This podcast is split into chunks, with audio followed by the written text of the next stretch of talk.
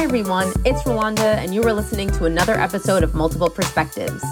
Over the Thanksgiving holiday, Colleen and I had a conversation with our good friend Allison Goldstein, who is a member of the running club Distance Project New York.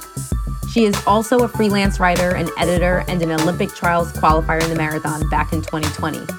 Allison recently co authored a book, so we deep dive into her career in the first half of the episode. We also discuss how she went from a D3 swimmer in college to earning a Boston qualifier in her first ever marathon. You'll get to hear what she attributes to her running success and her future plans going forward as she battles her way back from injury. Without further ado, here is our conversation with Allison.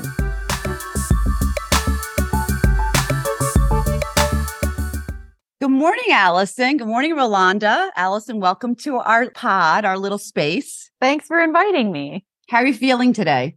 I'm pretty good. I'm looking forward to taking off for Thanksgiving. I guess that'll all be over by the time this is out there. But you know, family can be a little stressful and travel can be stressful. So there'll be it just be a different kind of stress. I'm like tired of the work stress though. So I like a little break from that. Yeah. Where are you going for Thanksgiving? I'm going to Pittsburgh to visit my my parents. Um, so Ryan will come with me and it'll be a, a short little trip. My mom was thrilled to death when I told her we were coming. So I bet. What about, what about you? I'm going to my dad's, not far, um, right outside the city. And yeah, and then we're going to come back on Saturday and probably spend a little bit of time with Johnny's family. So, uh, like you, very tired from work and everything going on. So, just a short little trip and then come back and kind of recharge here. Rolanda, where are you? I look at your background right now.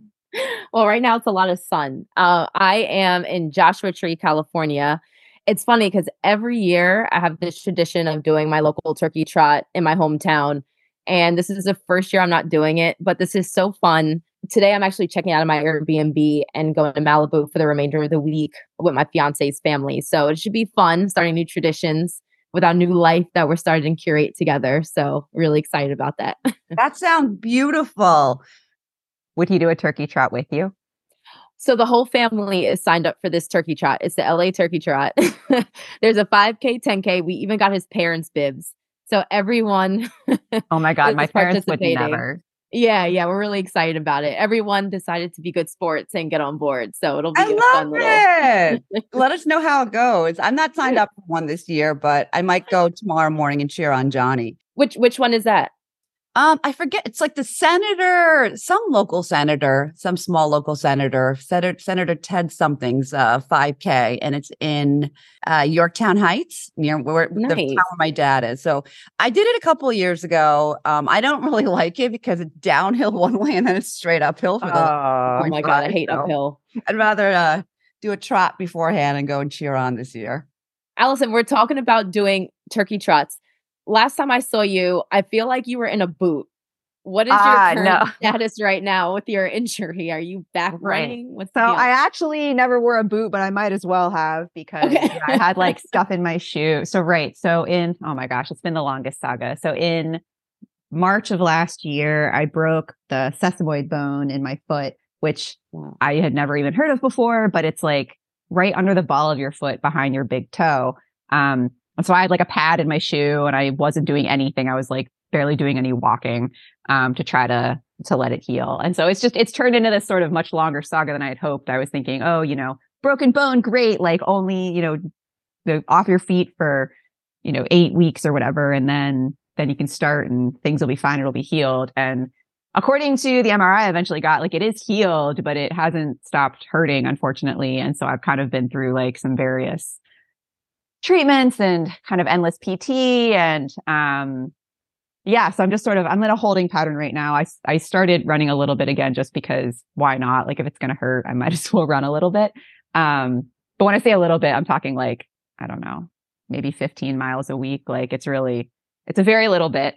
I remember when I used to say a little bit and I meant like 35 miles a week and I was like, no, it all scales back. So um, yeah, so I'm just, I don't know, I'll probably try some, some new things in the, in the new year and get another opinion and see what's going on. But uh, here we are. These things happen and it's, um, it's been hard this year because it, it takes me kind of out of a lot of the things that I like to do and the people I like to see and the routine I like to be in. But it's been good to recognize I actually do really like this sport. Like it's not some sort of I don't know. It's not some, it's not holding over for something else that I actually need more. Like it's not instead of my therapy, it's not instead of I don't know. There's many there's many things you could be substituting with running, but I actually like running and I like being with the people that I run with and I like the racing and like those are the things I miss and being away from it really like reinforces that. So is this your first major injury that you had? Yeah, I've had, you know, I mean, like every runner, I've had plenty of other things, but I think the longest I was ever out for was maybe three and a half, four months. So this has definitely been the longest sort of ongoing thing that I've tried taking off multiple times to see if that would fix it. But, you know, here we are. yeah, I bet you appreciate running a lot more now, having had so much time off. Yeah, the envy like, is real. When it's the taken envy, away from you. Yeah. Yeah. Correct. Yeah. Um, I recently, it's funny, we have a teammate who is dealing with um recovering from a stress fracture in her hip. And I just randomly texted her to ask how things were going. Um, and she was talking about sort of the fear of coming back too quickly. And I kind of just said, I think I would have given a different answer, you know, a few years ago when I've dealt with like sort of shorter term injuries. I'd never had a bone break before. And um, I might have said, like, don't be afraid. Like, once it stops hurting, you know, and they they clear you, you're you're good. The fear is really like holding you back. And I'm like, you know, like, why don't you take your time? Like, what's the rush? You know, if you don't take your time, your body might take your time for you. So the hardest thing for all of us to come back from. Uh, Alice and I have kind of aligned a little bit because I also had to cut back for many reasons. And we've had lots of conversations around this. But like Allison, you know, it's it's always a part of my life, um, whether it be distance project, this podcast, talking to friends about running, cheering. Like when you're injured, there's always kind of manifest in different ways.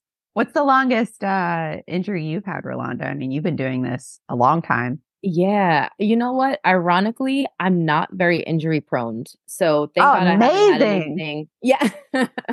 you know, I've been really, really lucky. And I think it was two years ago now. All the years start to kind of blend together. But um, I was dealing with a hamstring issue that was actually pretty bad because I was losing motor control of my right leg when I would run, once I got to maybe like three or four miles, something weird was going on. So I saw a PT about it. Um, my club is sponsored by New York Custom PT in New York City. Thankfully, they kind of nursed me back to health, but I had to take probably four weeks completely off of no running and working on getting my muscle strength back to where it was kind of like even with each other and I was able to like resume back to normal running.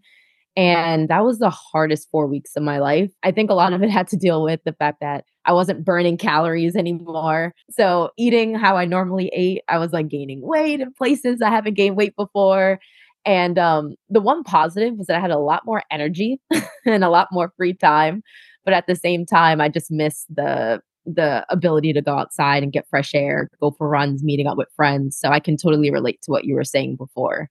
Um, and when I came back, it was just like a more enjoyable experience because I had it taken away. So I understood what it was to have running in your life. Yeah, the gratitude is real, and I have to tell you, uh, the the irony of my having this sort of long term running injury is not lost on me because I just finished. I shouldn't say just; it was a little bit ago, but um, our uh, I co-authored a book on running injuries with Jonathan Cane and Emmi Aguillard, it's just so funny because a lot of the book is centered on prevention. Like there's things, of course, you can do once you're injured, but it's also a section of the book that's all about kind of form and uh, smart training and things like that. And so I just think like all the prevention in the world sometimes is just, you know, bodies will do what bodies will do. And so, uh, but that's not to say we shouldn't try. Obviously, it's working for you. So I love the fact that you brought up the book because that's what's that's one of the topics we wanted to talk about. But Colleen, I'll let you kick it off.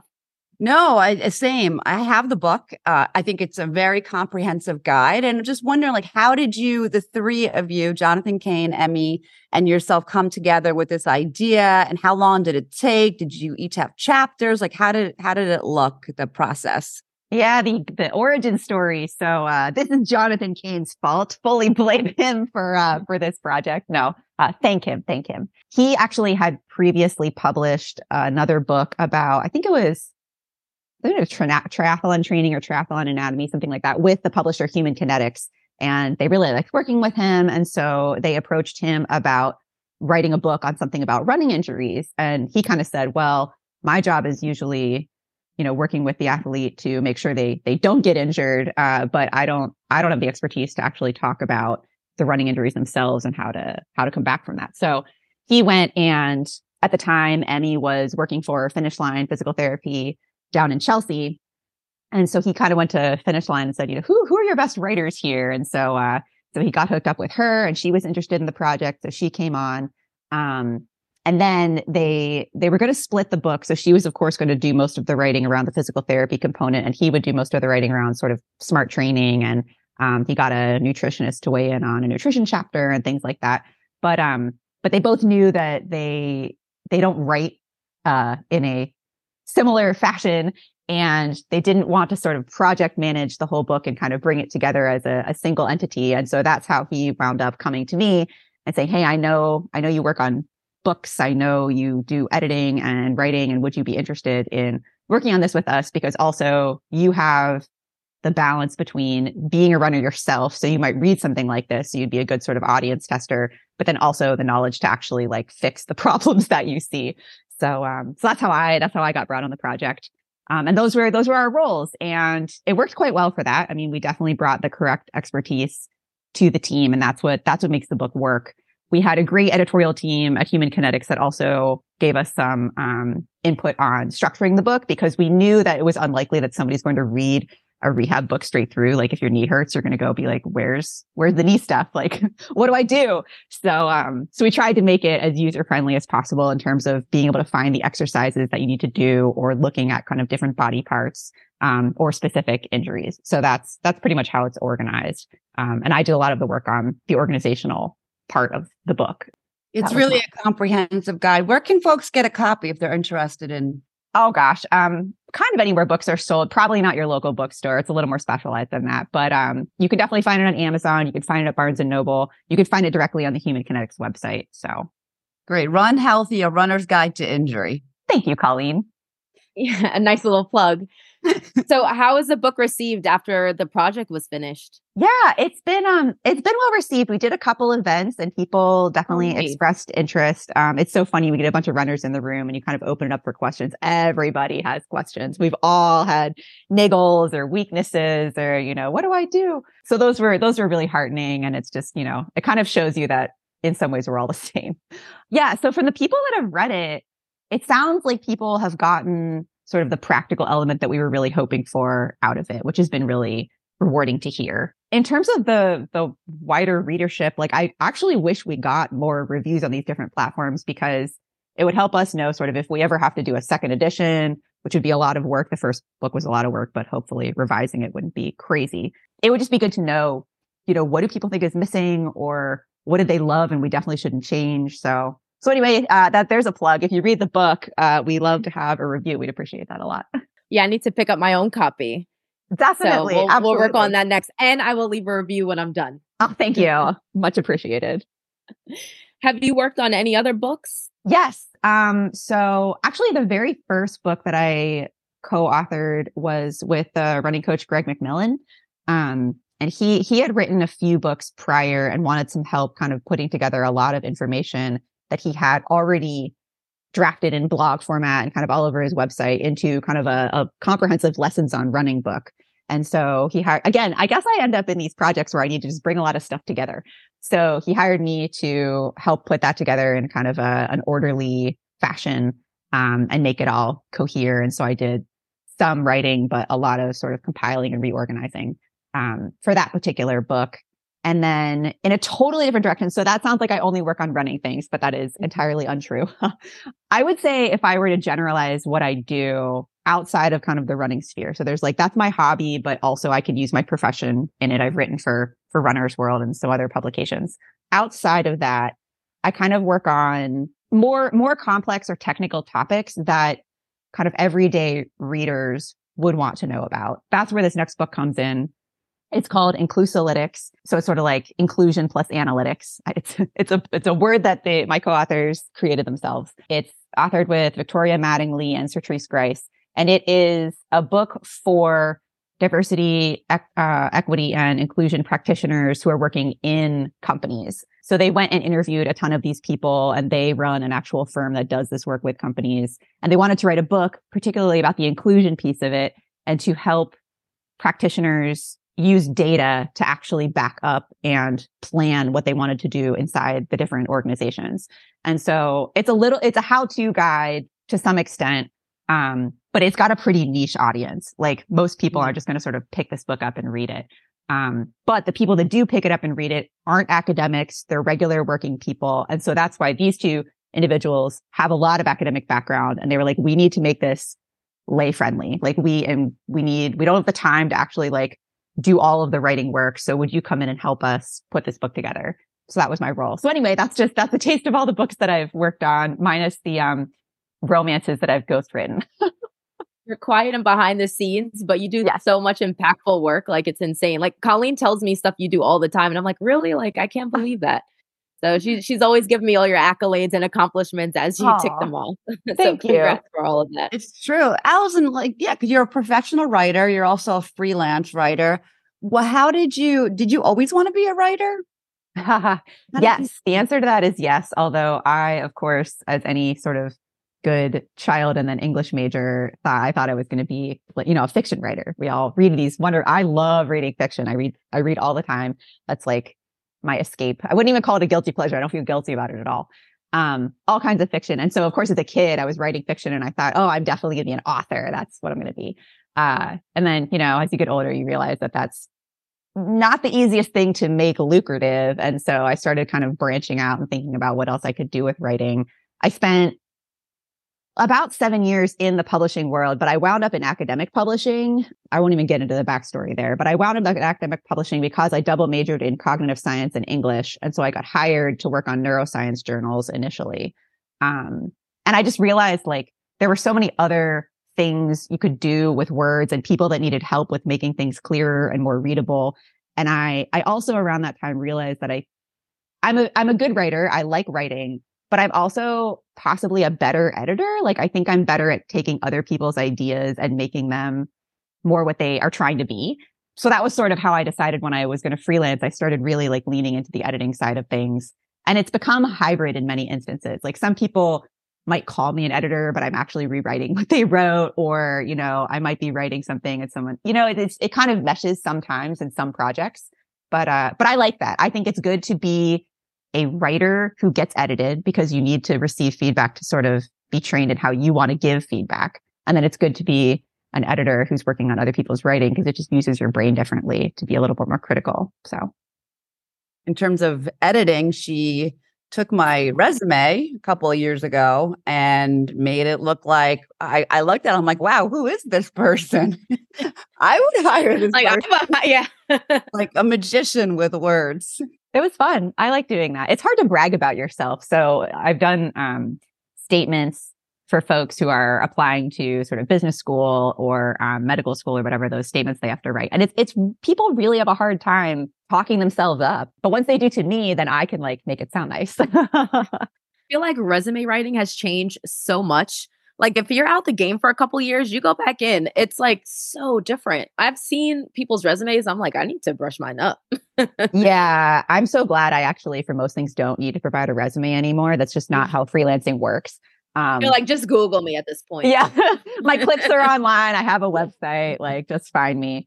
But yeah, because it's yeah, you have to tweak it for each job, and ugh, like there's keywords, and you're dealing with robots. It's not easy. None of it's easy. Yeah, one question me and Colleen were talking about earlier or the other day was like when you write these articles and create this content, are you finding these stories that you're pitching to these, you know, magazines or editorials or are other people kind of giving you content to kind of build around? Like where do you get your like muse to write these pieces that end up yeah. coming out so great? That's a great question. In some instances, I find the topics and pitch them. Um, I discovered pretty early when I was writing for Runner's World that the the niche that I can fill and the thing that I'm interested in filling is primarily bringing science into the conversation um, in a way that's relevant to whoever's reading it. So, you know, stuff about shoes I've written. I wrote about the initial Vaporflies when they first came out. Mm. Um, because I really was curious. I was like, how do these things work? Like, how do people think that they're actually getting this benefit? And so those are the sorts of questions that I'm interested in. So that's the kind of thing I'll often pitch. But because I've done it enough now, there's some excellent editors at Runner's World, for example, and you build these relationships. And so sometimes they'll have an idea that they're like, oh, this would be good for someone to write about. And maybe they don't have a staff writer that can or has the bandwidth to do it. So then they'll kind of throw it over to me and say, are you interested? Do you have time? And then I will say yes or no and then work on it. So it's, it's, it's a mix of both for sure. I find pitching, I mean, anybody, I feel like most journalists would agree with this, but pitching is so tiring. It's so hard to come up with the ideas and then kind of put them into a little sales pitch. It's literally called pitching and then wait for someone to get back to you. And it's just like, it's a lot. So, um, so I don't, I actually don't do as much journalism anymore as I, as I used to. Um, it's just harder to fit in. And, um, frankly, it doesn't pay as well as working for companies and individuals. Yeah. So what is your schedule like now as a writer? Like what is your, your week, your day look like? Yeah. So I have one health um, kind of technology client that I'm on retainer for. And so that looks a little bit like working part time for a company. I'm on their Slack. I, um, I attend a couple meetings a week for them. And so for them, I do this, this hybrid actually that I was talking about before about editing and writing. They have science writers that will write pieces, but then I go in and make them lay friendly, um, and make sure that they actually make sense and ask questions to clarify things that I don't think will be clear to the reader, that kind of thing. So that's the, I do some other things for them, but that's sort of the bulk of the work that I do for that company. So that's kind of ongoing, um, because of the retainer structure of that relationship. And then, um, so I do that most days of the week. And then I have other projects that I will fill in. So for example, let me think, I'm trying to come up with this week. What I do this week? I finished. So I had a long-term project, which was a long-term for me would be like a few months where I was rewriting an internal facing strategic plan for a cancer center to be an external facing document that they could share with whoever would be interested in that sort of funders or other other institutes or research centers. So I just finished that. So that took up, you know, some time. So that's kind of a solo solo writing thing. Like they gave me all of the information and then I kind of work with it. And I can email them back some questions, but there wasn't a lot of interviewing.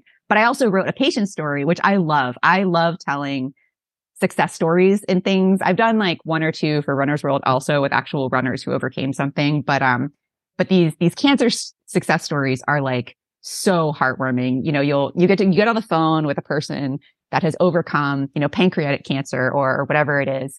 And they tell you, you know, the story, the testimonial for the actual center that then they publish on their website. And so my goal is to take their story and actually write it down and tell it, you know, in a way that's not as rambling as if they tried to write it down because these gotcha. people aren't usually writers. They're all different types of jobs and everything. And so, but it's, it's just so lovely. They are so thankful and they're, they're able to tell kind of all the things that were so hard and what got them through. It's, it's really fun. So I really enjoy those. Um, so I did one of those this week. What else did I do this week? Oh, I'm gearing up. Oh, and that's the other thing. So that's work I'm working on, but the life of a freelancer also always involves looking for work in the future because the current projects are going to end. And so yeah. um, I had some phone calls with a woman at an academic university who they're applying for a multi-million dollar grant. And so they need someone to come in. Funny, it's kind of like the book projects. They have all of these authors on the proposal and they need it to read like one coherent singular document without inconsistencies, you know, without lots of errors and stuff like that. And so I, so I've been talking to her. That's going to start next week. But um, so I'm getting all all the ducks in the row to to get that started. So, so hopefully that gives you a little, a little taste of what's going on. I think that's such a yeah. To take science and like research based pieces and make them in a way that people from all different areas can can read them and make them very user friendly. That's that's truly a gift, Allison. Not everyone can do that. I mean, I know that, you know, just from my sister and her um her husband is a scientist and some of the stuff that he reads, like he'll get published and I'll read it for like one second. I'm like, what? Correct. That is exactly right. So changing that into something that is, you know, can understand uh, someone without a science background is is amazing. It's so necessary. I mean, that's I love reading that stuff. I I mean, this is it's the book's a little bit old now, but um uh, the journalist Alex Hutchinson wrote this book called Endure that I just, I love it. I, it's so compelling and he distills the science so well in such a readable way. It was, um, it's framed around the Nike's Breaking Two project. Um, and I just he like I really admire him, and I also admire uh, the writer Scott Douglas, who worked on a book called "Running Is My Therapy." Um, and it's funny, I met him on Twitter because he wrote something. Something. This is back when it was actually Twitter, and he wrote something along the lines of that he was working on a book marrying sort of running and depression, and I don't know what he wrote about it, but I was just like, oh my gosh, this is totally something I would want to work on. So I just randomly tweeted at him and said like if you need any help in any capacity like i'm a words person and i ended up getting to help him with his uh with some of his research for that book and so th- these are people i admire and i you know would love to emulate hopefully hopefully i'm on my way they've been doing it longer than i have but that's so awesome creating the opportunity for yourself and just going for it yeah sometimes it works a lot of times it doesn't but why not right so, Allison, we've heard about your history as a writer. Uh, I'd like to talk a little bit as your, of your history as a runner. Um, you know, were you always a runner number one? And like, just kind of take us through some of your earlier years up till the, your OTQ in 2021. 2020, yes. 2020, um, wow. Well, actually, the OTQ is technically in 2019. The actual trials were in 2020. So but yes, no, uh, I'll go all the way back and try to make this not too too long. I love telling stories, so I could probably talk for half an hour on this, but I'll, I won't. I was not always a runner. I grew up thinking people that did running for fun were completely insane. I would see sort of the cross country people leave, and I'm like, "How far are you going?" Like, oh my god. Uh, so I did uh, a number of other sports pretty mediocrely. I played basketball. I played volleyball. I was. I'm not super tall anymore. Like you wouldn't think of me as towering, but I'm five nine. I was five nine since I was in like eighth grade. So I played sort of the tall person sports because it was early and I was taller than everyone at the time. I, I swam in the summer on like a fun little summer swim team. Um, yeah, and I was okay at everything, but I was never going to excel a lot. And politics, uh, basketball got a little politicky. And so I decided I was just going to swim my senior year of high school, which eventually led me to looking into swimming in college. I went to the University of Rochester, their D3. And so I kind of spent my freshman year like working my way up to talking to the, the swimming coach. And at the time, it was a woman, and she said, you know, yeah, sure. Like if you can do the work, if you come to everything, then you can be on the team. And I said, great. So I was the the proud sort of tied for slowest person on the team. But I love being on a team. I love teams. I love being a group working towards something. In this case, even if I wasn't a huge contributor, I liked hard work. I would credit the two years I wound up swimming college with my like mindset ability to train for a marathon because it was just a grind all the time. I mean, you're getting up so early and going to the pool and then going to class and going back to the pool and weightlifting. I mean, any college athlete knows the grind of college sports. So, but Wait, it, quick, it was, quick question. Yeah. What, uh, and I do not know swimming that well. So sure. excuse me now, but did you focus on a particular type of stroke? Oh yeah, no, that's a great question. So again, because I was, I'm like, what do they call them? no, no, yeah, you got it exactly right. The terminology was correct. Uh, I just did freestyle. I mostly did okay. sort of middle and long distance because I really just don't have a fast, fast twitch muscle in my body. Um, sad, sad to say. And so, um, and I really was just not very good at off strokes. I, I'm for a swimmer, I'm not very good. This this makes it sound like I'm this sort of excellent swimmer. If you compare me to other swimmers, again, not not great. But if you compare me to sort of the average triathlete or non-swimmer, I look amazing. So um but yeah, but this leads me to I ended up getting um told to leave the team the summer before my senior year. I, I know. I'd already planned everything around swimming and then the coach called me. It was a new coach and uh, he called me and said that they uh they didn't have room for me in the pool or something to that effect. And like I could be the water girl. it was it was a little insulting. Wait, that's devastating. Yeah, it was um it was a rough it was a rough time. I was pretty I was pretty sad. But uh but then I just filled my senior year with lots of like working. I worked at the coffee shop all four years. So I like did a lot more of that yeah. So anyway, so that kind of ended up eh, led. Who knows if he hadn't done that? Who knows if I would have found running because mm-hmm. I I was like, well, I have nothing else to do, so I would go to like the track and do like two laps. You know, oh my gosh, I'm amazing, or three laps. Like, oh, so uh, just because other people around me were kind of doing that for exercise, and I thought, you know, why not? Um, and then I moved to New York and I had like $0.0. And so I didn't know how to join a pool that wouldn't cost a million dollars. And so I I just tried to start running. Um, and then when I got my job, my first job in publishing at Wiley, there were some people in the company who ran at lunchtime. And I just thought that was like such a fabulous way to break up your day. You get to like hang out with these people, you get to be outside, uh, you get to exercise, you don't have to like cram it in before work. So I just, that was sort of what brought me into running was like that the community aspect, the being outside aspect, and the exercise aspect, like all rolled into one. This was the perfect sort of gateway for me. Um, and then they were training for the Philadelphia half in 2009. And since I was pretty much doing whatever they were doing, I thought, oh yeah, like I'll try to do that. Like what, why not? You know, like let's, let's go for it. So I signed up and that was my first race. Wait, the half marathon? Yeah.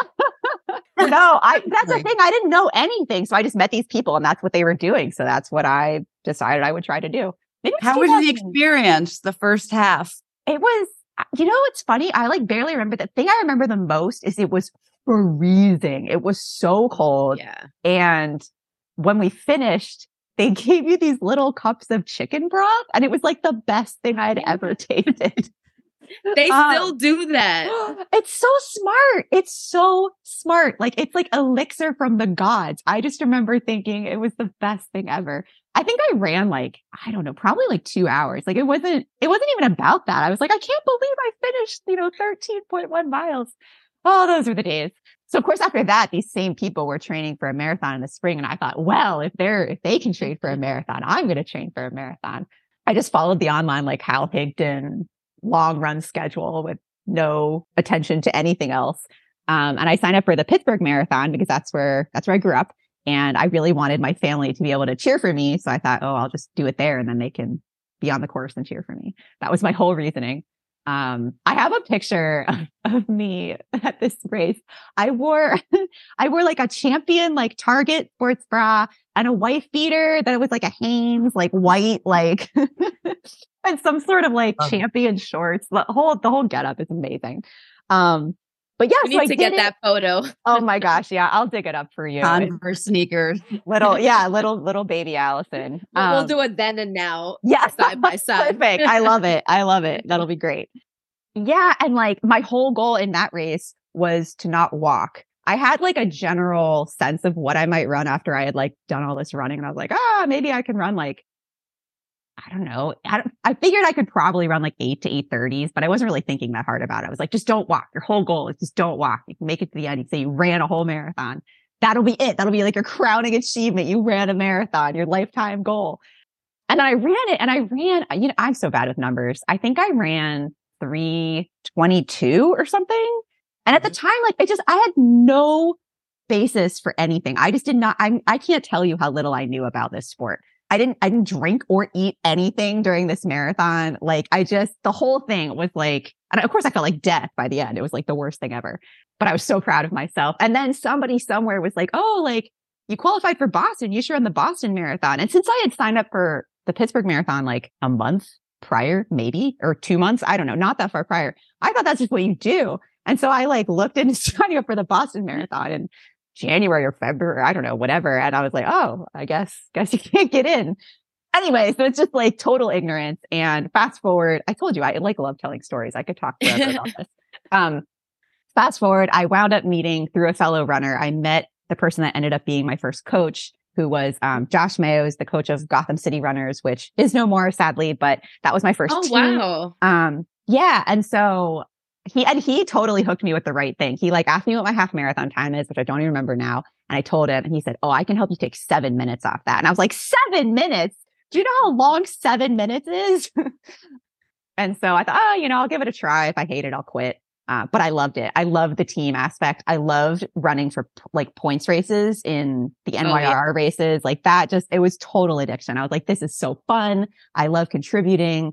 Um, I was getting faster, you know, as you do when you start these things when you've never done them before. And uh, yeah, so it was just like it was totally, totally a joy. Um, eventually, the team kind of started disintegrating, and he he moved out to Colorado, and so I, I looked for a new coach. Um, I wound up with Jason Lakritz, who uh, now lives in Montclair and runs uh, an organization called Pro Functional Running. He used but, to work at Finish Line with Emmi, right? He did. Yeah, I know. Yeah. Small world. Yeah, he's a physical therapist also. So Um, he has sort of a two person practice with a guy named Dave out in Montclair now. Allison, oh. but to to BQ in your first marathon is is a pretty remarkable feat. Um, you know, I know you're saying you don't know, but the fact that you BQ'd, people really train for right. many years often to do that. So, what do you do? You think that's just talent, or did your swimming background help with your running goals, or how do you how do you what do you Yeah. Those are no, those are really good good questions. Uh both, but definitely both. Um uh the swimming background really I'm sure contributed to the whole cardiovascular capacity um and taught me really like how to just put my head down and grind because that's all I did ever. I was always chasing everyone in the pool. It was like there was no rest on the walls. Like I was just going, going, going to try to like stay there with everyone. And so kind of you carrying that same mentality over to running, like that's what the marathon is. You just like put your head down and like keep going.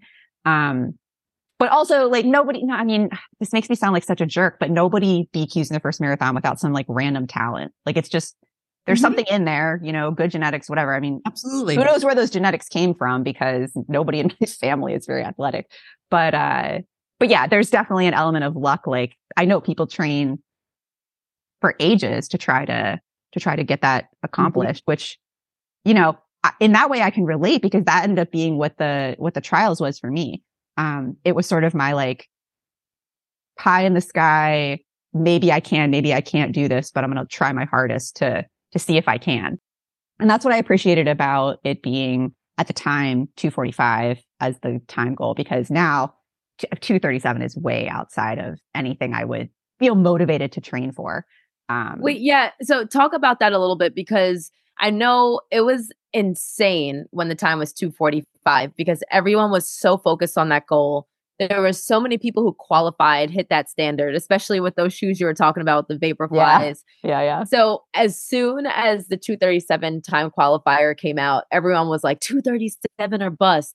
Like, what? Where was your mindset at that time when they thank you, thank you for time? asking, and I I have the most unpopular response to that. No, I mean, I thought I figured I figured they were going to lower it substantially. I thought maybe if they lowered it to 240 like 2, maybe it would be worth trying again. But I I'm not this sounds I don't I don't this is not putting myself down. Like I am not a 237 runner. Like there there's just things that you you can't do. Like you're just not going to physically be able to do. And I have never even run a half that suggests that I would have that in my wheelhouse. Like it's just not. So I was like, no, like that's that's an easy answer. Like, no, I'm not even going to try. Why would I try? Um, how would you say? I, I feel like people that haven't even run sort of a 240, 241 that say they're trying. I'm like, what do you mean you're trying? Like you, these things require progression unless, you know, you're brand new to running and you haven't run a lot of marathons. And so you really don't know. And you run like a 244 and you're like, that was my first marathon. You know, then like, okay, sure. Yeah, maybe, maybe you do have a shot, but it just did not seem realistic to me at all to think like I was going to drop that amount of time in a few years. Like, I don't know. So that's that's what I thought for myself. I think that's just being. I mean, I think you're realistic. You knew with the 615, uh, 245 that that was in your wheelhouse and you were going to go for it. And you just shared like if it was 242, you know, it's difficult, but you're still would be willing to try. Um, I think that's just like a realistic approach. Do you think the hype around the the new OTQ is the same as last time? especially in New York City running. Well, let me just say something really quickly too. I also know how much effort I put in to run the 244.11 that I ran. And if I had just sort of waltzed my way to that with no like, you know, there's just ways of doing it that you would know how much, how hard you tried. And I put mm. everything that I could possibly put into that. And I mm. made it, which is great. There's like totally, like, I'll pat myself on the back for that. And there was some luck. There's always some luck. Mm-hmm. Um, but that's how I knew that it wasn't realistic mm. to to run. So so the hype it's hard to answer that because I think you guys can relate. Like we're in such a bubble. Like we sort of know all the people that would be mm-hmm. trying for this new standard. And so it's in that respect, it feels like the hype is the same.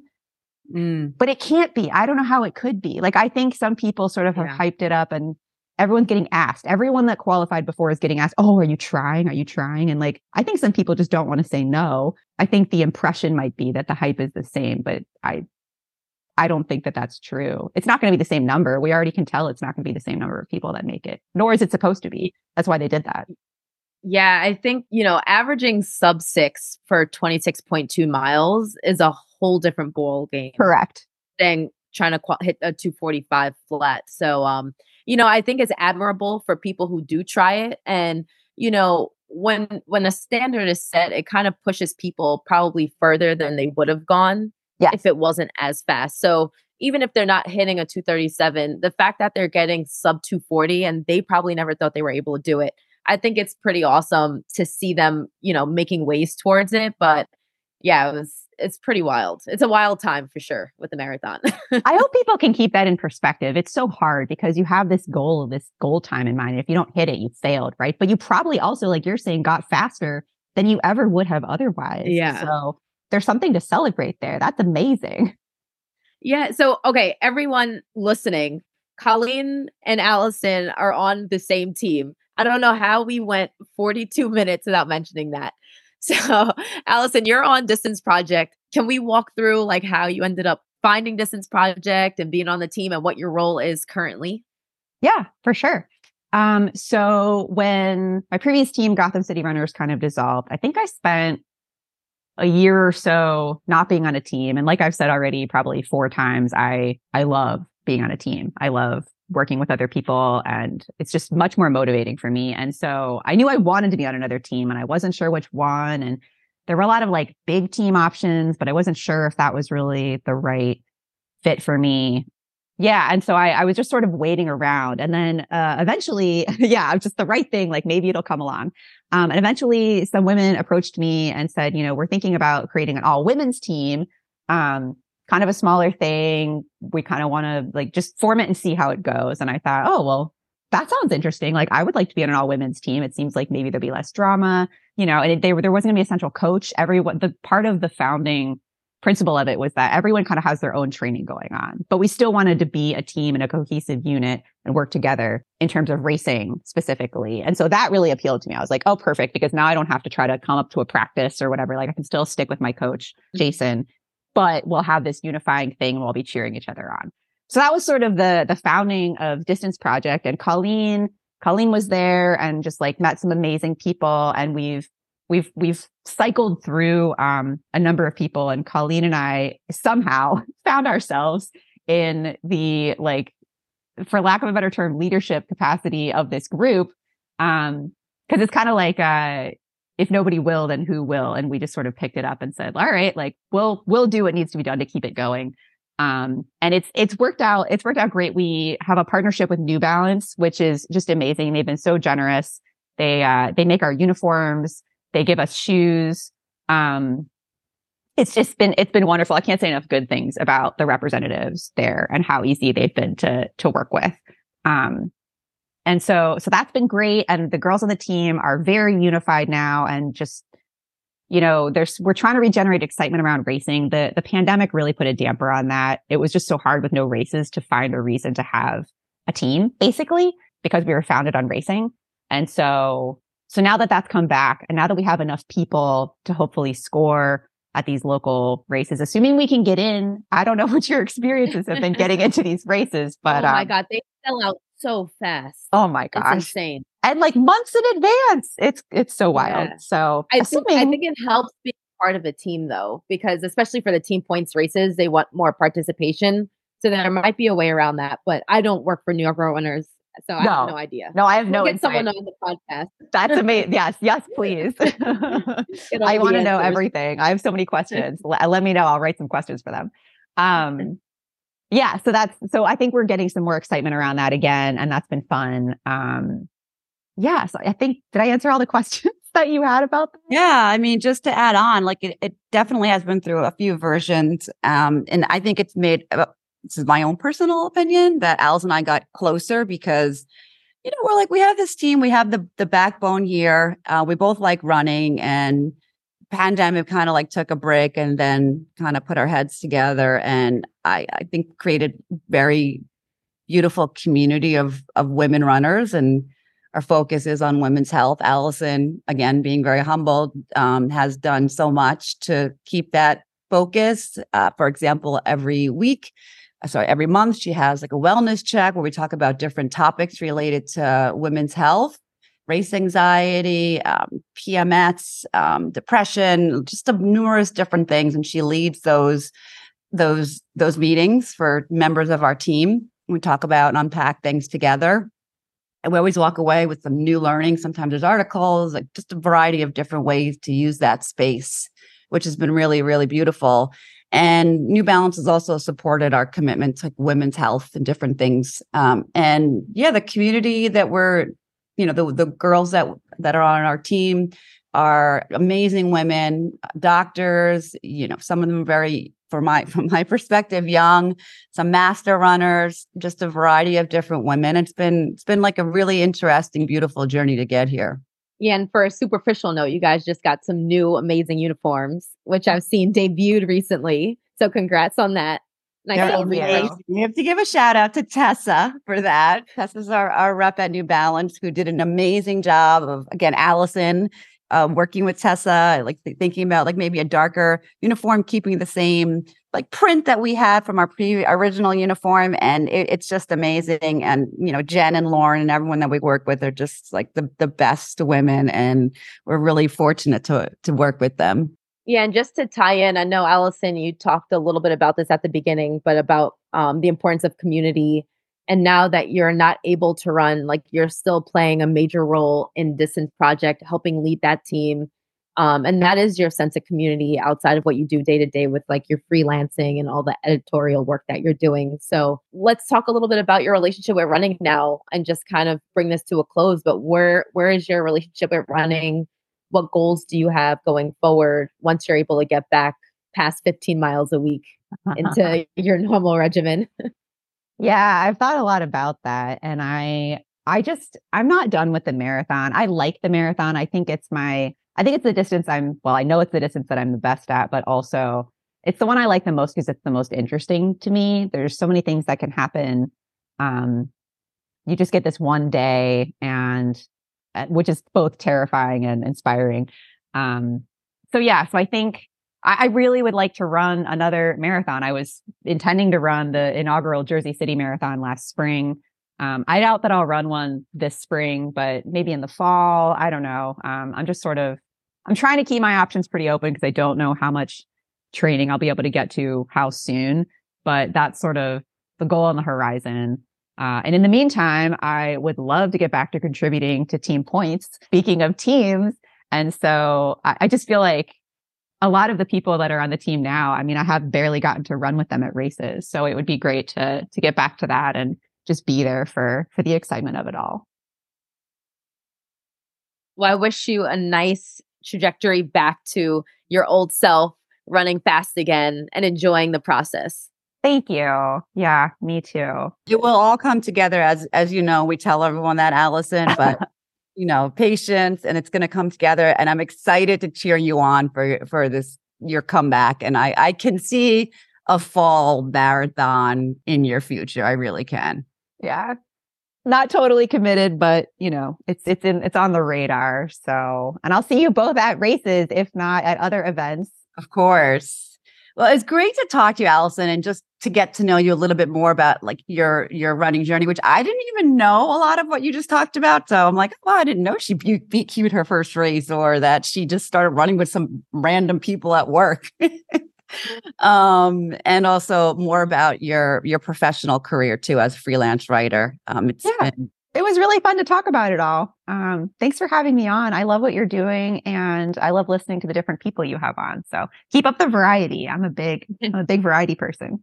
So, how can people get in touch with you, or or how are they able to follow you on social yeah. media? Or so I'm still on what I insist on calling Twitter. Uh, my handle is Gold Thought, but um, but if you're not on there, and I totally respect that. I'm also on Instagram. My handle is Allison the Steen. And if you are at all interested in what I do professionally, either to get more information, hire me, whatever, uh, my business is called A Gold Standard. And so you can find that. You can just Google that and it'll come right up. It's agoldstandard.com. Yeah, that's where you can find me. Great. Well, thanks again, Allison, for taking the time. Have a wonderful Thanksgiving, Rolanda. You too. And I'll see you uh, soon. Absolutely. Thanks so much.